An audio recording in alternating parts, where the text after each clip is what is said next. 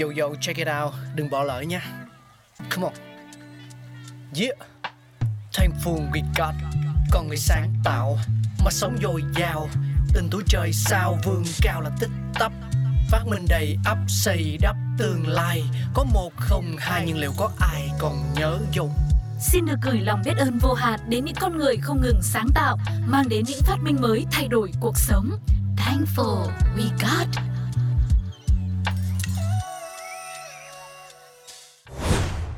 Hello, xin chào mừng tất cả quý vị và các bạn đang quay trở lại với Thankful We Got.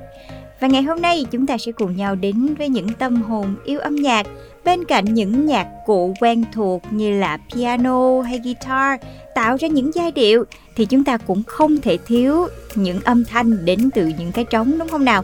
Và ngày hôm nay hãy cùng với Thankful We Got chúng ta sẽ cùng nhau tìm hiểu về trống cờ hôn mọi người nhé.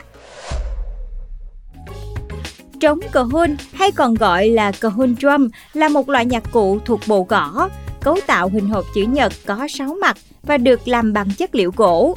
Mới nhìn thì thấy nó gần giống như là một chiếc loa nhỏ hay là một chiếc hộp. Để tạo ra âm thanh cho loại nhạc cụ này, người chơi sẽ sử dụng bàn tay và các ngón tay để đập lên các mặt của trống. Được thiết kế đặc biệt nên mỗi mặt của trống cờ hôn sẽ tạo ra một âm thanh khác nhau khi gõ. Và trống cờ hôn có thể sử dụng được cho rất nhiều thể loại nhạc khác nhau như là rock, pop, hip hop, blues. Sự xuất hiện của trống cờ hôn trong ban nhạc như tiếp thêm sức mạnh để tạo ra những bản nhạc hay, hấp dẫn và cuốn hút người nghe. Cũng chính vì vậy mà hầu hết các ban nhạc hiện nay đều được trang bị trống cờ hôn. Hơn nữa thì giá của loại nhạc cụ này so với nhiều loại nhạc cụ khác lại rẻ hơn rất nhiều và cũng được rất nhiều các bạn trẻ yêu thích lựa chọn sử dụng cho các buổi giao lưu, họp mặt, đặc biệt là các bạn sinh viên. Vậy thì các bạn có biết được là trống cờ hun hình thành như thế nào không? Thì ngày hôm nay hãy cùng Thankful We Got chúng ta tìm hiểu nha. Theo lịch sử ghi nhận thì trống cờ hun xuất hiện và phát triển đầu tiên ở Peru vào thế kỷ thứ 18 Bên cạnh đó cũng có một số quan điểm cho rằng Cuba mới là đất nước sản sinh ra loại nhạc cụ này. Nhưng dù là ra đời ở đất nước nào đi chăng nữa thì sự xuất hiện của trống cờ hôn cũng tạo nên một sự đa sắc cho nền nhạc của một bài hát. Lịch sử của trống cờ hôn bắt đầu với cái tên đó chính là Paco de Lucia và người bạn thân của ông. Vào thập niên 70, khi hai người đang đi biểu diễn ở Peru thì được người dân ở đây giới thiệu cho một loại nhạc cụ hình hộp chữ nhật có 6 mặt và khi thử những âm thanh trên loại nhạc cụ hình hộp này thì cả hai đều rất thích thú. Sau đó thì hai người đã đem loại nhạc cụ này về Tây Ban Nha và giới thiệu cho những người chơi nhạc flamenco.